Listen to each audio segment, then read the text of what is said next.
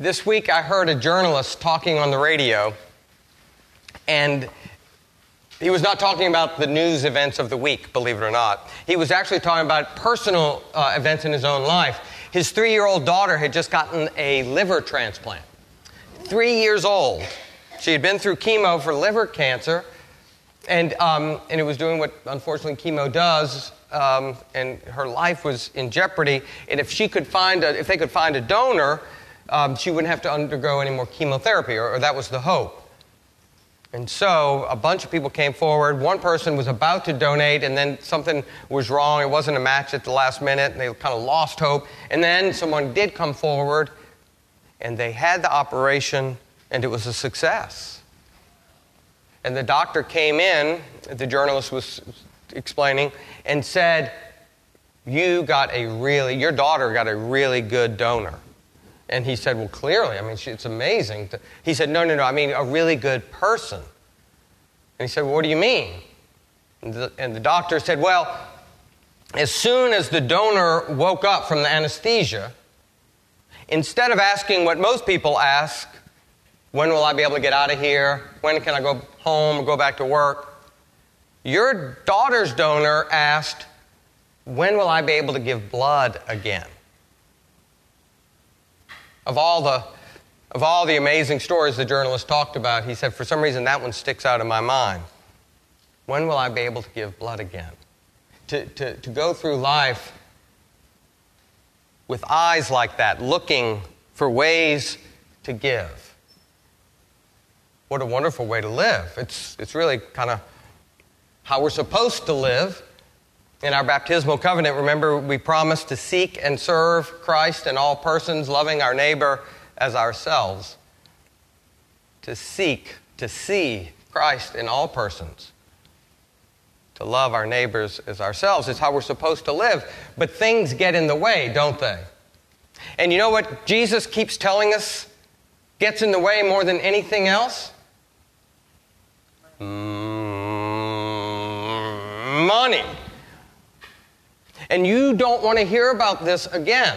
And I don't want to preach about this again because just last week Jesus ended with that mic drop, right? You cannot serve God in wealth. And here we are again. But not only is Jesus talking about it, Amos is talking about it, Paul is talking about it in his first letter to Timothy. So, what is going on? Why do we need to pay so much attention to money? Maybe it's because we pay so much attention to money. It puts blinders on us at best, blindfold at worst, and we can't see, let alone seek and serve Christ in our midst. Money is such a spiritual danger that Jesus talks about it a lot. So there are two dangers I want to talk about about money that show up in these readings today. So, I've apologized enough for it. But, so I'm just going to give it to you, okay? It's, it's not my fault. And you may not like me, but I'm a, I mean, I hope you like me. I mean, I, you know, I like to be liked. But this is the gospel, and it is good news because it does set us free if we're aware of the dangers of money. The first of which is the selfish use of money gets us in trouble. To use it selfishly. And so we have this parable of Lazarus. Did you know? No, this is, I should say, this is not the same Lazarus that Jesus raises from the dead, the brother of Martha and Mary. That Lazarus is a, is a real person who walked and talked and lived with Jesus. This Lazarus is the name of a character given in this parable, this lesson that Jesus teaches us. And did you know that it's the only character in any of Jesus' parables that gets named? Not the rich guy. Lazarus gets a name, and his name is referred to often, so we know Lazarus. Now, you may think, uh uh-uh, uh the other guy's name is Dives. I heard that in Sunday school. Did you? Dives is the Latin translation for the word rich. The rich guy's not named, but Lazarus is. It says something, I think, about Jesus being able to see and know Lazarus. But the rich guy doesn't, does he? Now, And, and we know he's rich not only because he, because um, Luke tells us in Jesus' parable, Jesus says he's a rich guy, but also he's wearing purple, fine linen, and eating sumptuous feasts. How often? Every night. Every single day. It's like he's lighting cigars with $100 bills. He's got so much money, he doesn't even know what to do with it. But he's not doing something with it. He's not helping out Lazarus with it. And you might think, I might think, well, maybe he's just so busy. I mean, because that gate that Lazarus was kind of thrown in front of isn't like the, the, the gate just outside of his house. It's more like the gate out two acres in front, like those Beverly Hills gates, you know, where you press the button. Is Mr. Pitt home? You know, that sort of thing. Maybe he didn't even know Lazarus was there. Maybe he didn't have any idea who Lazarus was. But we find out shortly that he looks up and he sees Abraham and someone holding, nurturing someone. Abraham's father Abraham's nurturing someone right there in the bosom of Abraham. And he doesn't say, hey, send that guy. What does he say? Send Lazarus. Aha! He did know Lazarus. He just ignored Lazarus. That selfish use of money blinded him from seeing, seeking, serving the person right there in his life who he knew he was just having too much fun. He was super duper rich. I don't think any of us are super duper rich. Maybe you are and you're keeping it on the down low. Probably not a bad idea. You know, the annual pledge campaign is coming up. So we may be tempted to think, well, this doesn't apply to me. But here's the thing we live in the wealthiest country in the world. Maybe the wealthiest country in the history of the world. How where are we of the people at our gates?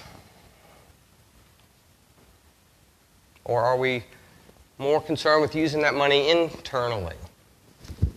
That's an uncomfortable topic to bring up. I understand. And I'm sorry. But these statistics, I think, I think it's my duty as your priest to hold this up. At a time when there are more displaced people than any other time since World War II, the ceiling of refugees that we are allowing in has dropped from 85,000 four years ago, fiscal year four years ago, to 18,000 this year. I don't know what to do about that. I, I, really don't.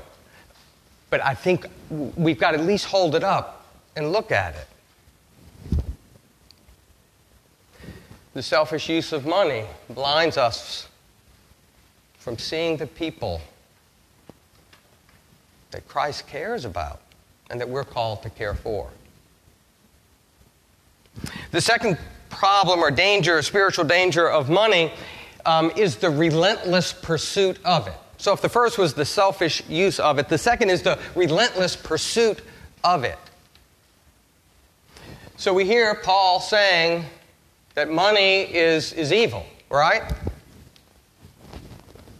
No. Right. It's the love of money that's the root of all evil, all sorts of evil. The love of money. And which is which is important for us to hear because there are uh, people with no money that are every bit in, as enslaved by, controlled by that pursuit of money as, as the wealthiest person in the world. The love of money is the root of all evil. The love of money blinds us people become, rather than being images of the divine, people become means to our ends. People who have more than us become a source of envy, a cancer that eats away and corrodes at our relationships. This relentless pursuit of money turns us into with a sense of entitlement and privilege that we deserve it. If we don't have it, you must have done something to me. That relentless pursuit of money infects and blinds all of us, whether we have a lot or a little. The love of money that relentless pursuit of money, is the root of all sorts of evil. So, what do we do? We know that now. Should I stop now and just leave you feeling, well, this is. No, give us the answer. I don't. All right, well, here's what I would suggest to keep our baptismal covenant, to seek and serve Christ in all persons, to love our neighbors as ourselves. And, and the word as there, I take to mean at the same time in which. So as I'm loving myself, I'm loving my neighbor. It's not that wealth or money or nice things are bad. Y'all know me well enough to know. A new fishing kayak, that's a good thing. Shiny cars, ooh, I probably love them more than I should. Nice things, money, wealth, isn't the problem. It's our relationship with it that we need to control. We need to control our relationship with money so that money doesn't control us, so that we can seek and serve Christ in all persons, loving our neighbor at the same time as we love ourselves. And the way to do that is by the careful handling of money, by treasure management. So today we're going to take up the United Thank Offering. You know what that is, right? This is an, uh, an opportunity. It's sponsored by the Episcopal Church Women for, I don't know, over 100 years. How many years now? They encourage us every day to think about what we're grateful for, and as a symbol of that gratitude, put a penny or a nickel or a dime or a quarter or a dollar into that, that little box. You see, what that does is it, it forces us to remember that all things come from God. And then, of what God has given us, we give back. So that money doesn't become uh, what we are controlled by. We control it. We say that the, we don't say that so much at the 10:30 service, but part of the offertory at the 8 o'clock service, we say, "All things come from Thee, O Lord, and of Thine own have we given Thee." Well, that makes sense to me. Uh, in, a, in a state like Louisiana, so much of our wealth, wherever it is, is based on oil and gas, right? Any of us make any of that oil or gas? No. Now, I don't mean to take away from the effort and the capital and the expertise and the learning and knowledge it takes to extract it. But the truth is, none of us put it there. All things come from Thee, O Lord. Our gift at making wealth Maybe it's our smarts. Maybe it's our connections. Maybe it's our work ethic. All of that, those, attributes, those gifts come from God. Of all things come from thee, O Lord, and of thine own have we given thee. All that God gives is a gift to us. What we do with it is our gift to God. And that allows our eyes to be opened to see, to seek, and to serve Christ in all persons. Then our wealth, our money, is controlled. We can do that. It's hard, it's difficult, but we can do it. So think about maybe starting with the United Thank offering. Put, put, put it, your offering in the basket today, but maybe even more importantly, if you haven't done it, take an envelope or a box home with you and make it part of your daily practice so that we can take hold of the life that really is life.